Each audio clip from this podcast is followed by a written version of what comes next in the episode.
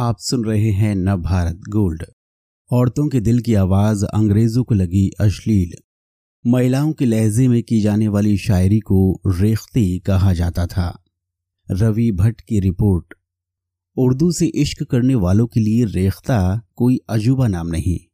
कमोवेश सत्रहवीं सदी के आखिरी दिनों से लेकर अठारहवीं सदी के अंत तक रेख्ता का जलवा था।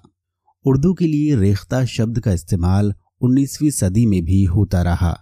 रेखते के तुम ही उस्ताद नहीं हो गालिब, कहते हैं अगले जमाने में कोई मीर भी था। मिर्ज़ा गालिब का ये शेर किसे याद नहीं होगा? लेकिन रेखती को कितने लोग याद रख पाए, ये कहना थोड़ा मुश्किल है। रेख्ता का ही स्त्रीलिंग है रेख्ती। कहा जाता है ये लफ्ज गढ़ा था अठारहवीं सदी के शायर सादत यार खां रंगीन ने। रेख्ती, यानी ऐसी विधा जिसमें शायर महिलाओं के लहजे में शायरी करें। अमूमन पुरुषों ने रेख्ती कही है, लेकिन महिलाओं ने भी इसमें हाथ आजमाए। उन्होंने दूसरी औरतों के साथ अपने प्रेम प्रसंगों की बात की। लिहाजा इसे समलैंगिक नज़रिए से भी देखा गया। आजकल कुछ लोग इसे नारी मुक्ति आंदोलन से जोड़कर भी समझने की कोशिश कर रहे हैं। कलंदर बख्श ज़रूरत को रेखती का एक बड़ा नाम माना जाता है। कुछ लोग इन्हें इसका पहला अहम शायर मानते हैं। उनके अलावा मीर यार अली, जान साहब अल्लाह खां, इंशा, मोहसिन खान मोहसिन और सादत यार खां रंगीन का ज़िक्र आता है। शायरी में दिलचस्पी रखने वालों के बीच आज भी कलंदर बख्श का ये शेर उनको ज़िंदा रखे हुए है। उस जुल्फ पे फबती शबे दीजूर की सूझी, अंधे को अंधेरे में बड़ी दूर की सूझी। रेख्ती की शुरुआत अवध में और वो भी खासतौर से लखनऊ में हुई। नवाबों की उस दौर की खासियत थी कि धर्मों के बीच भेदभाव को बढ़ावा नहीं दिया जाता था, लेकिन रहन सहन में खामियाँ भी थी। भोग विलास बढ़ने का नतीजा ये निकला कि अमीरों के बीच तवायफों के पास जाने का चलन बढ़ा। दूसरी औरत के साथ समय बिताना एक तरह से शान की बात समझी जाने लगी। ऐसे में अकेलेपन का शिकार औरतों में समलैंगिक रिश्ते भी बने। कहा जाता है कि यहीं से लखनऊ में रेखती की ज़मीन बनी। शौहर का साथ न मिलने से परेशान कई नवाबों की बेगमें दूसरे मर्दों से जुड़ने के लिए कैसे कैसे तरीके अपनाती थी। इसका ज़िक्र अमीर हसन जैसे इतिहासकारों ने विस्तार से किया। एक समय ऐसा भी आया कि इन बेगमों का चाल चलन दुरुस्त करने के लिए अंग्रेज़ों ने गुप्तचरों और पहरेदारों का सहारा लिया। अवध के अंतिम नवाब वाजिद अली शाह की एक बेगम थी रश के महल।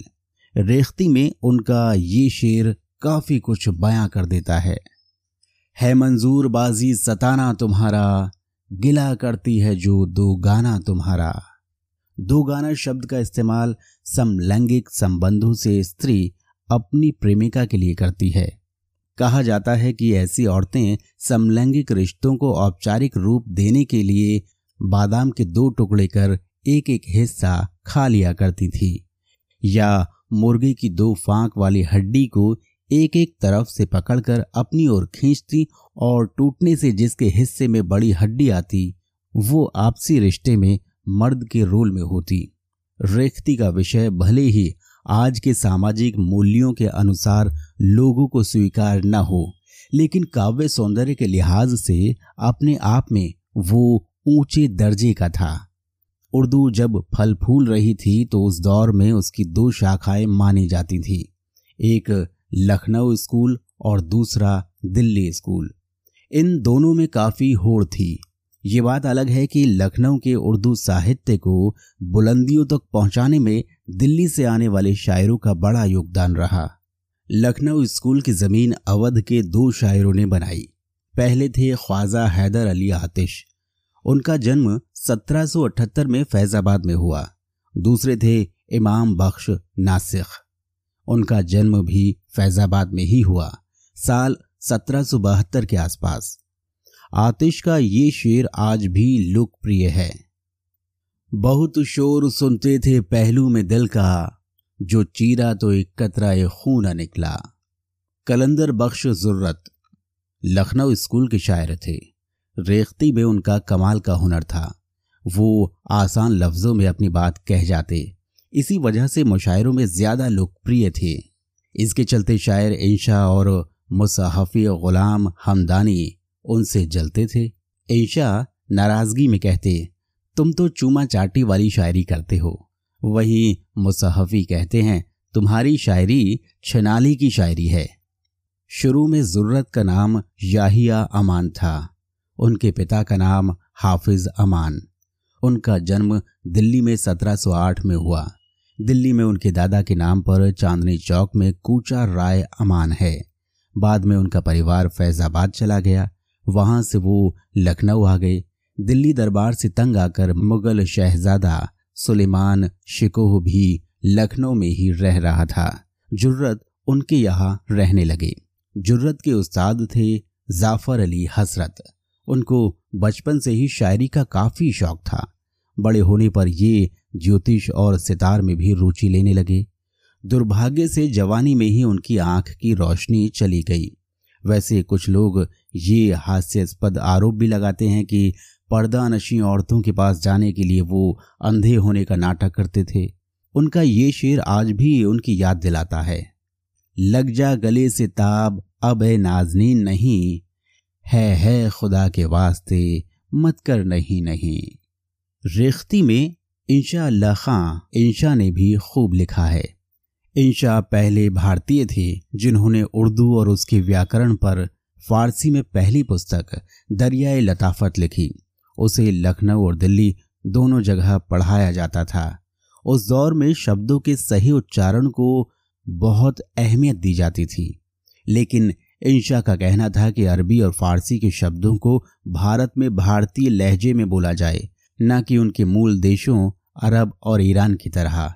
हिंदी में उनकी रचना रानी केतकी की कहानी में अरबी फारसी का एक भी शब्द नहीं था।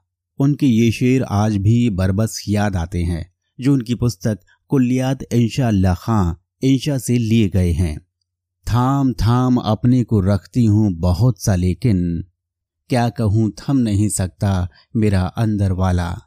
लगती है चोट तो लगने दे और मसूस जारी। एक दम के लिए खातिर हमारी मत चीख। ऐशा के पिता दिल्ली के एक धनी हकीम थे। बाद में वो बंगाल के नवाब सिराजुद्दौला के पास मुर्शिदाबाद चले गए। ऐशा का जन्म वहीं हुआ। बड़े होने पर 1780 में वो दिल्ली आ गए। लेकिन 1788 में जब मुगल बादशाह शाह आलम द्वितीय को अंधा कर दिया गया तो सत्रह सौ इक्यानवे में शायर इंशा लखनऊ में मुगल शहजादे सुलेमान शिकोह के पास रहने लगे। रेख्ती की एक खासियत ये थी कि शायर इसे लड़कियों के अंदाज में पढ़ते, खासतौर पर इंशा अपनी आवाज़ लड़कियों की तरह बदलकर शेर सुनाते। मशहूर शायर जान साहब तो महिलाओं की तरह पर्दे का नाटक भी करते। 19वीं सदी के मध्य तक ये शैली काफ़ी लोकप्रिय रही, लेकिन फिर मुस्लिम सुधारकों और विक्टोरिया मूल्यों वाले अंग्रेज़ों को इसकी रचनाएँ अश्लील लगने लगी। तिरस्कार के चलते इस साहित्य का अहम हिस्सा लुप्त हो गया।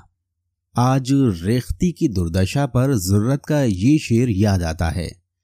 अहवाल क्या बयां मैं करूँ? हाय ए तबीब।